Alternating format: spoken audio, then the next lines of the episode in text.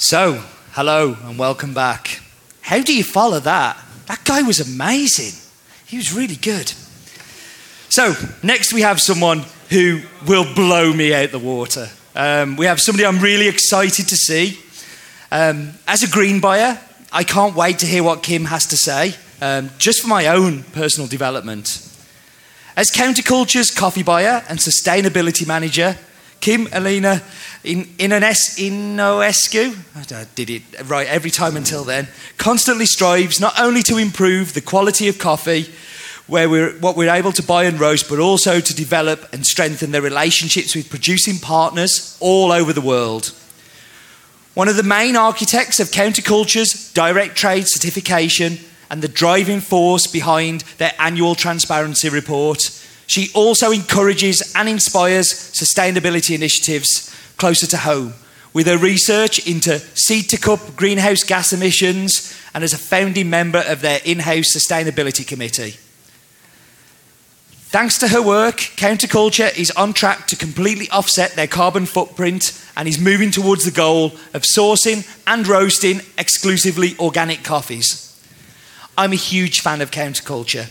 I'm a huge fan of their transparency report and their whole approach as a company. And I know this is going to be an amazing presentation. I give you Kim Elena Inoescu.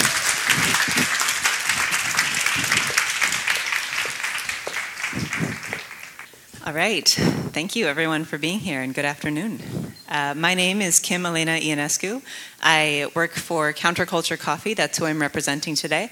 And Counterculture is a roaster in the United States, probably better known for coffee quality than anything else. Um, as one of the company's green coffee buyers, I am happy to talk about coffee quality and um, could probably do that all day.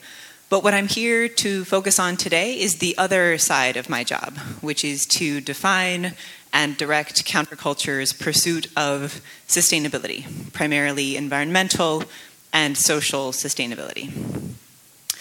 So, when the word sustainability became part of my job title about seven years ago, I was, on the one hand, really excited by all of the possibilities that the word offers. But on the other hand, I was also really nervous because the word can mean different things when it's used by different people. There is no universally agreed upon definition of sustainability, what it is, how it's achieved. But one thing that I think most definitions do have in common is a sense of looking toward the future and seeing further ahead. So, as I see more and more companies beginning to report on sustainability, use language of sustainability in their marketing, I'm excited because I see that as a way to begin to affect more mainstream change. So, it's an old saying in coffee and in sustainability and that it's a journey it's about the journey not the destination and I try not to rely too heavily on cliches, especially in something as potentially cliched as sustainability already is. But I find this analogy useful because I feel like I look around and the leaders in not just the coffee industry, but any industry that you could choose, the people who are doing the most and uh, the most interesting work in sustainability began on their journeys without a clear sense of where they were going. They didn't know what the destination was going to look like when they embarked on, on the mission to get there. And that can be scary to start on a, a, journey without knowing where you're going. And it doesn't mean that we don't have tools that we can use along the way. So in coffee, tools to measure sustainability might be things like certifications, you know, organic certification, fair trade, direct trade certification. It might be something like carbon footprinting, which crosses many industries. It could be something within our own operations like our employee retention rate. That's a great metric to use to understand your company a little bit better, regardless of what it is that you do. But in all of these cases, those tools are more like markers along this road than they are the destination in and of themselves. So they help us know that we're on the right track, but they don't, they're not exactly the goal. So, what I'm here today to do is to encourage all of you to begin a journey like this one, if you haven't already. Um, and as you go, to share that journey. Because, again, it's more about, in so many ways, it's more about the progress that you make and the experiences that you have along the way than it is about where you ultimately hope to end up. But first, before I tell you how you might get there, I should probably tell you why to even begin a journey like this.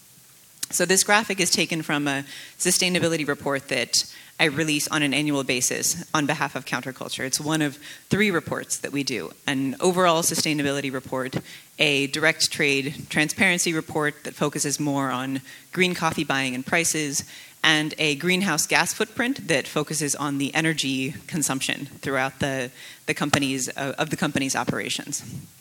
In this particular graphic, it shows the growth of organic coffee uh, over the course of a few years, which, as Stephen mentioned in his introduction, is something that I have been um, pushing toward a goal of 100%. But clearly, I still have some uh, some distance yet to travel before I get there.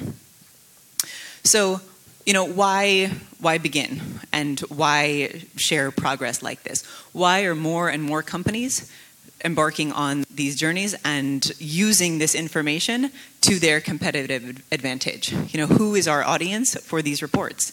Um, why are they interested in this information?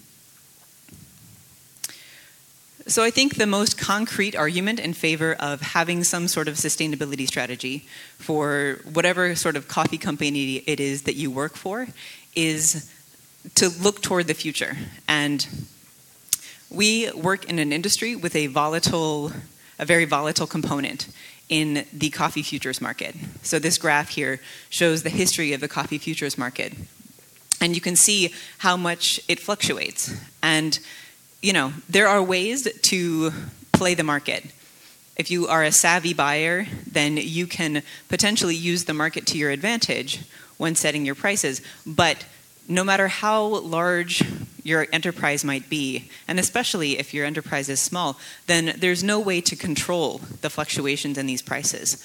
And anyone who's thinking about sustainability or who's thinking about building a business is trying to think more than just a year or two into the future.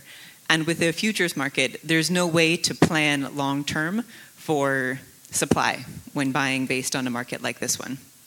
So, uh, the most sort of concrete reason to begin thinking in terms of sustainability is to secure future supply of green coffee.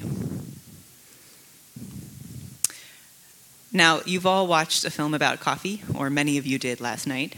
So, this scene of a coffee buyer and a coffee producer sitting down and negotiating a contract is one that probably looks familiar you know, in the film, Darrin Daniel, the coffee buyer for Stumptown, is the closest thing to a protagonist that the film has and a little bit of a hero. We see Darrin go to coffee farms in Rwanda to meet with producers and discuss issues, and we understand that Darrin's travel is a part of Stumptown's philosophy and a part of its quality. And I think that's true even for an audience that doesn't know coffee. Picking up on the context and the cues of the film, we know that part of the reason that Stumptown is the company that it is, and part of the reason that its coffee is as revered as it is, is because Darrin is traveling and building these relationships and putting the work into buying coffee. So, another reason to begin thinking about sustainability and invest in sustainability in your green coffee uh, supply chain is for something beyond security, and that is. Uh, that is the, the quality or the stability of quality over time. Because when we are more invested in our relationships, we have more ability to control what the product that it is that we're getting. Um, we have the ability to predict prices. We have the ability to foresee problems before they arise and potentially defeat us. So, then another reason for investing in sustainability is our industry's worst case scenario. Um, namely, that the combination of climate change and economic instability and population pressure makes coffee growing unappealing or even impossible in many of the places that currently produce coffee. Now, I'm not going to pretend that coffee can solve these global issues or that coffee can save the environment, but we have the opportunity now to adapt and to improve upon where we have been. We haven't been very good at taking that opportunity thus far. And I think that one of the reasons for that is that as businesses, we're not naturally collaborative, we're naturally competitive. We want to develop our own ideas and our own strategies and differentiate ourselves. When in fact, some of these global issues are, are issues that we cannot solve alone. No matter how good a relationship is between a producer and a coffee buyer, how good the quality is, if national infrastructure is crumbling, there's no way for that coffee to make it out uh, or make it to the country that will ultimately consume it. So we need to be able to leverage our strengths within our supply chains, across supply chains, across industries, across sectors to work with governments and nonprofit organizations in order to build coalitions that can actually address things like seasonal hunger or um, cost of production issues or you know economic insecurity potentially even climate change however the supply chain issues large and small are not the only arguments for in favor of sustainability most of us spend a lot of time thinking about who drinks our coffee and what they care about and how to reach them or in other words marketing and we know that coffee drinkers on a whole are getting younger. We also know that they're starting to drink coffee earlier. These things are great for us.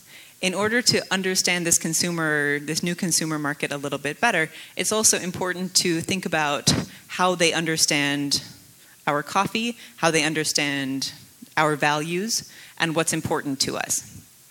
This generation is more interested in sustainability than their parents were, or than the older generations of coffee growers or coffee consumers have demonstrated that they are. But the younger generation also defines it differently.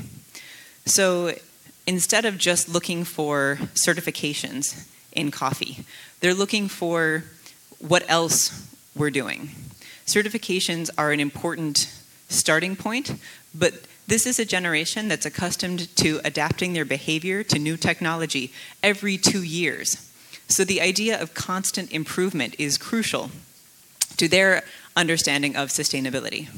They want coffee that's certified, but they want to know what else we're doing also, and how we're continuing to improve and pursue new ideas and make those certifications or the tools that we have even sharper and better over time. a company that exemplifies this approach to sustainability and to continuing to innovate is the clothing company Patagonia, which is best known for outerwear, jackets, um, gear that you might wear up in the mountains in very cold times.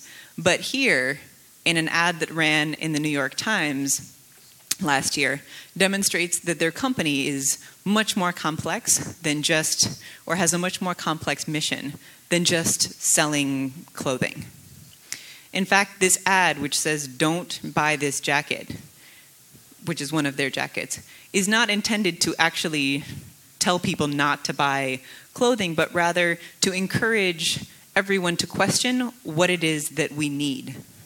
Whether or not it's important to have a new article of clothing or whether or not you have enough already and can conserve the resources that it takes for the production of a jacket like this.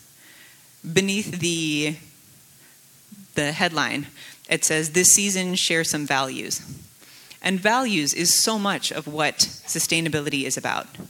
It's about having a, a vision that is bigger than just today and a vision that is bigger than just a single company or a single mission. It's about being complex and about being human and being able to connect to people through these human values. Makes what a company is capable of doing so much more interesting and so much more real. So, in this case, Patagonia as an example, you can see that what they're trying to express is not just about the product that they're selling, it's about the company that they are and the world that they want to create and be a part of. So, for us, I would say that it's no longer about the co- just about the coffee. The certifications that we have are important. They communicate a lot. They allow people to connect to us. Um, they extend across many companies in many countries. So they're a useful tool, but we need to build more and we need to show more about who we are as individual companies and how to differentiate ourselves. So before I came here, when I found out that I was going to be traveling in a place I had never been before, I went on the internet and I found some local coffee companies and I did a little bit of reading because I wanted to know who my audience was going to be for this presentation. Now, I know already that you like coffee. I knew we had something in common. But beyond that, there's more. There's more that makes your company what it is and makes you who you are and differentiates you. And I will argue that increasingly sustainability will be part of that conversation about who it is that you are and what it is that makes you unique. So, back to why it is that companies are using this information to differentiate themselves. This is another page taken from Counterculture's annual sustainability scorecard and report that tracks demonstrates all sorts of information about our company, everything from the total number of pounds of coffee that we sold to the busiest times of day for our website to the number of pounds of coffee that we donated to charitable organizations. It's a range of information. And on their own, no single piece of information here is revolutionary or extraordinary. It's all very basic about the operations of a company. Any company could, you know, share the same data. It's the numbers aren't big, they're not small. It's not really about the numbers. It's about what sharing those numbers demonstrates. This commitment to being more than just a product, uh, telling a more complex story than just the story of how the coffee tastes or the story of how the coffee buyer worked with the coffee farmer. It's about trying to give a sense of all of the different components that make counterculture as a company unique and different and special. And while there are a few companies that are doing that, any information feels like unique and useful information. I believe as more companies start to do this, we will continue to have to find ways to differentiate ourselves. But for now, I will encourage all of you to start down a path like this one, beginning to report on your journey because there are so few. You're probably doing more than you think at this time. You're probably doing more than many of your, your neighbors are. So, as I finish my presentation, I'll remind you all that I set, out, set off on this presentation to encourage you all to begin a journey into sustainability if you haven't already. There's no right place to start. As Stephen said, there's no one right way to buy coffee. There's no single starting point when it comes to sustainability in coffee. Picking the thing that is most obvious to you the area in which you feel like you are most comfortable or your company is the strongest is probably the best place to begin. But don't be discouraged if it doesn't feel like you have a lot from the outset. When I started at Counterculture, I was terrified that I had no idea how to begin. I had no idea what I was supposed to be doing, and there was very little guidance because, like I said, there's not a clear sense of what the destination is when you start the journey. But I knew that anything would be better than what we had, which was nothing. And so you just you begin. And as you begin and as you share the experiences, you find yourself able to connect over something more than just coffee. You're able to connect over shared experiences, you're able to connect over some of your challenges. You are presenting struggles, you're presenting stories that are stories of struggle, as well as stories of triumph, and stories of how it is that you get where you want to go, as well as just what it is that you are selling or what it is that you would like people to see as the strengths of your company. So these sorts of struggles and this sorts of this sort of complexity is what leads to connection and what leads to something like a company beginning to feel human. So with that, I will say that what it is that we all do in coffee is about connection at the end of the day. So begin your journey and share your struggles and your triumphs along the way. Don't wait until you've arrived, and um, I can't wait to see where we all go or where we all get together. Thank you.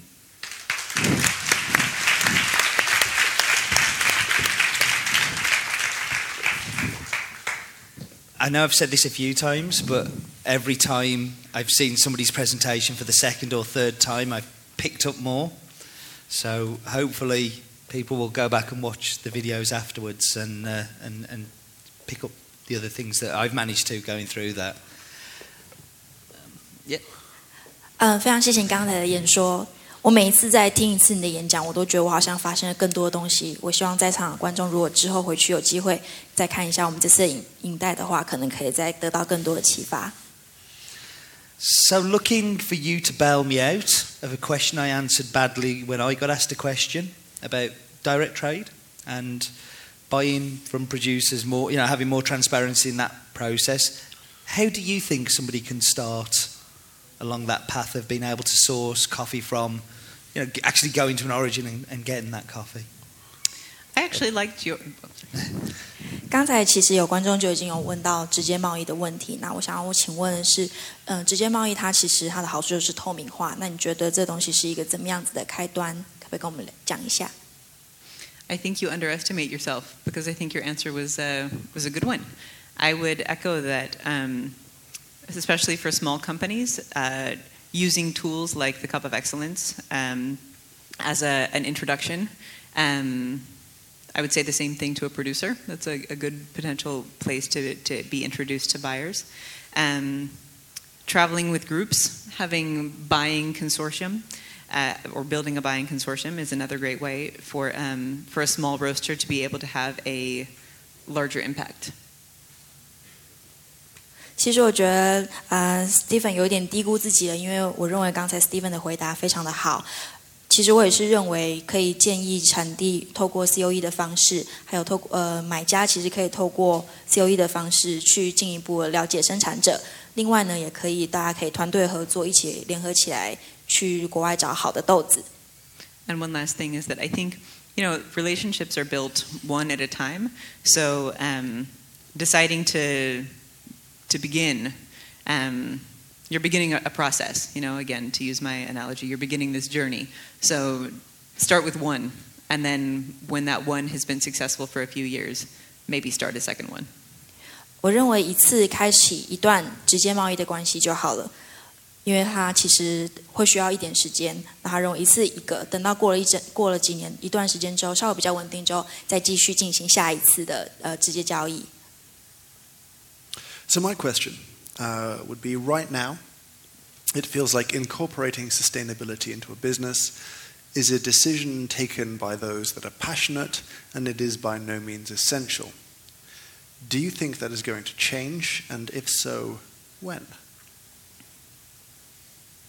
嗯，其实现在对很多公司来说，永续发展可能还只是一个他们可以选择性的东西，好像并不是一定要做永续发展的东西。那你认为 这样子的现象之后会改变吗？如果会改变的话，是什么时候？I think that will change. Um, I think that what we now refer to as sustainability, though, may take on different and seemingly more practical terms. I think that there's an element of sustainability that, for many people, is still associated with um, uh, altruism or charity or um, doing things for other people as opposed to doing them for yourself. And that that can be a very good thing, but that there's there are also very self-serving reasons to be more aware of um, the issues that now fall under the umbrella of sustainability. And in the next few years, we will do, we will shift and more more issues that are now labeled sustainability will be mainstream business operational concerns. 会，我我认为会永续发展的，就是我觉得大家其实会改变，会改变自己，尽量去投入永续发展。也许现在对很多人来说，永续发展听起来好像是在做慈善，做一些好的事情一样。但是其实同样的做永续，还可以回馈到自己的身上。所以他认为这是一个主流的现象。 之后大家都会渐渐的朝永续发展这边前进。Just a, a follow up to that, the investment that you've put into sustainability so far. Has the biggest return been in quality, in environmental impact, or in profitability? 知道你从事永续发展事业到现在，你认为你得到好好的回馈是在哪个方面呢？是呃咖啡的品质上面，还是整个环境的改造上面呢 ？I want to say that we've had an impact in, you know, in the on the environment, but we're still a pretty small company, and that's hard to measure. Um, profitability is much easier to measure. So I would say that continuing to be profitable has been um, probably is the most concrete argument in favor of the investments that we have made. Um, but I do think that you know the the quality and the environmental piece are much more on the feeling and less easy to measure, which is why profitability is an easier argument to make. 刚才 James 问题里面还有问到，你觉得其中的影响有没有包括说你真的靠永续发展来赚了一点钱？那嗯，他的回答是。 因为其实，如果说是环境上面整体品质的改善的话，有些人可能没有办法那么立即的感觉到，然后甚至不是那么好的去衡量。说实话，金钱是一个比较好的衡量的方式，尤其是呃，他们一开始是一个小小的公司，所以在就是他们所做的永续，对于整个品质环境上面，并不是怎么样子的明显。说真的，用金钱来衡量是最简单的。那同时，其实永续发展也会造成，也会让他们就是一个比较打好基础，一个是一个比较稳定的投资状况。但是他认为，呃，做永续发展之后，环境整体的提升，其实你自身是会有感觉的，只是没有办法真的就是用数字来表现而已。So, I think I see lots of comparisons from your presentation. From to Matt's presentation. Although they're very different, we're talking about efficiency, you're talking about, you know, not an infinite amount of resources and how we manage those. And I, I, I must admit, I've kind of seen this if you, and I'm not the most, you know, I don't, I recycle, but I don't recycle as well as I should do sometimes. But I'm, I'm inspired from what you've been talking about. So, what is the one big win that a company can change to be more socially responsible, to be more, you know, uh, kind to the environment, those kind of things. 嗯，今天的讲者讲了很多不同的主题，像 Matt 早上讲到说如何有效率的萃取咖啡，那今天呃 Kim 有讲到的话是永续发展。那其实我必须要承认我自己 如果说真的要讲永续的话，我只能说我还蛮常做资源回收，我垃圾都会好好的分类。但是尽管如此，我还是从你的演讲中得到蛮多的启发。能不能跟我们聊聊？呃，你从从事永续发展到现在，你认为你遇到最大的挑战是什么？是不是有什么样的社会责任你必须要去承担呢？Well, I'm really good at recycling, but I also got on an airplane and I flew halfway around the world to be here, which I think negates like all of the recycling I've done in my entire life as far as the impact. so um, that is to say, we're all at a different place, and I think that's true for companies also. Um, different people do different things well. Different companies do different things well. So uh, for counterculture. And for me, it was easiest to begin by looking at things like certifications in green coffee and then begin thinking about how we operate the business for our employees as a community and for our customers as a community and the impacts that we can have there. But for other people, having a really efficient and environmentally sustainable operation is the easiest thing to do to make your roasters as efficient as possible, um, offset your carbon footprint. Um, for some people, that that might be easier. So there is no one single win. You know, it's um, I can think of maybe five things that would be one of which would be easier, or any of which would be equally easy and equally difficult, depending on the individual. 我要先我要先说我自己也做垃圾分分类啦，但是呢，因为我飞了大半的地球，然后来到这个地方，其实我认为我在这几间所产生的碳足迹，好像把我之前一整年的那个资源分类的那个我所我所做的努力，好像全部都已经抵消掉了一样。那我认为呢，其实呃永续发展呢，不同的人他会去做不同的事情。 像我自己从事呃我自己工作这间公司 Counterculture Coffee，我们是从呃环保认证开始。那我们也着眼于员工上面的福利，在员工上面成立一个社群，然后客户我们也提供，呃，就是我们尽量把有同样理念的客户也都聚集在一起。那我相信它也产对相对的影响力。但是对对其他人来说，如果你要在你要做永续的话，呃，其实你从环境环保开始是最简单的方式。比方说，呃，就咖啡产业而言，你可以让你的烘豆机，还有你的你你所平常所使用的器具，都更朝永续发展去去前进。比方说，减低你的碳排放量，这会是比较简单的方式。他认为做永续发展的例子有非常非常多，他可以他可能可以举五个例子给你。但是对有些人来说，有些事情可能比较简单，但有些对有些人来说，有些事情可能相对比较困难。So Kim has spent 10 days talking to us, and I'm sure you're fed up of certainly all of my incessant questions. So we should let these guys ask some questions. So does anybody have anything they'd like to ask Kim? 我们已经跟 Kim 相处了十天，我相信我觉得我们蛮熟的了，所以我把机会让给大家，看有没有大家有什么想问 Kim 的问题。 Hi. Um, a lot of companies out here don't have a sustainable manager or an officer that does that. What are some ways that you use to observe sustainability in a company or ways to capture the data to have it all uh, concise and into a graph or something like that so you can observe and analyze it at the end of the year for next year's plan or the future? 嗯，我我可以就是确认一下你的问题吗？因为你说在台湾这边好像我们没有什么资金去成立一个这样子的部门，或是有专专业的人员去做永续，去做永续发展这一块。 就是去去管理或是去收集这些资料的话，那要问呃问他是说他是用什么样的技巧，或是是请第三者还是怎么样去做观察的动作，怎么去收集，然后去怎么去做这个资料出来给事后事后要做的处理的东西。谢谢。So that's a great question. Um, you know, I have, uh, even as a sustainability manager, I've always only had a portion of my time dedicated to this. So it is um, challenging to gather all of the data from across the company and start to try to measure things, which is why being able to communicate well with different departments and have individuals set their own goals can be a good way to begin.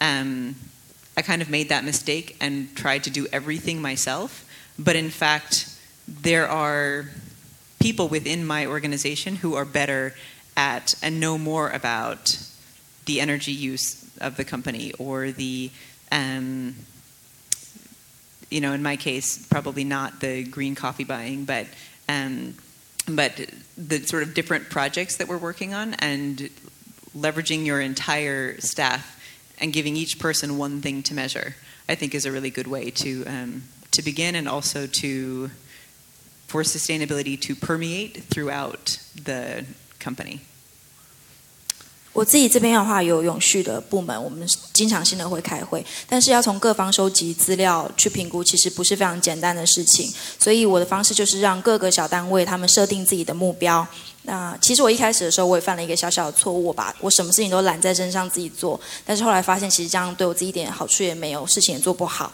所以最好的方式还是各自的分工。像我们公司里面有些人，他可能对于资源上面是比较敏感的。那像我自己，可能对于生豆这一块，就是让大家各司其职，是一个比较好的开始的方式。Can I just add, from my point of view, also, we when we carbon offset, the company that we use provides uh, software that asks you questions from how you ship your product around the world to how do your employees get to work, or what did you spend on gas this year, and that's just a nice way to get all of the data in one place and have the software ask you questions. So I don't know if you, you do Same. same Mhm. thing. Yeah. yeah. 嗯，就是他们其实有一个机制，就是他们有一个机制可以管理你的碳排放量，比方说你你怎么去运送你的产品，然后你的员工是怎么样的管理，甚至你的瓦斯费，呃，他们都会有一些奖励的制度。如果你比较节约的话，都可以去做奖励。那 Kim 的话这边也同意。Can we have one time for one more quick question if anybody's got another?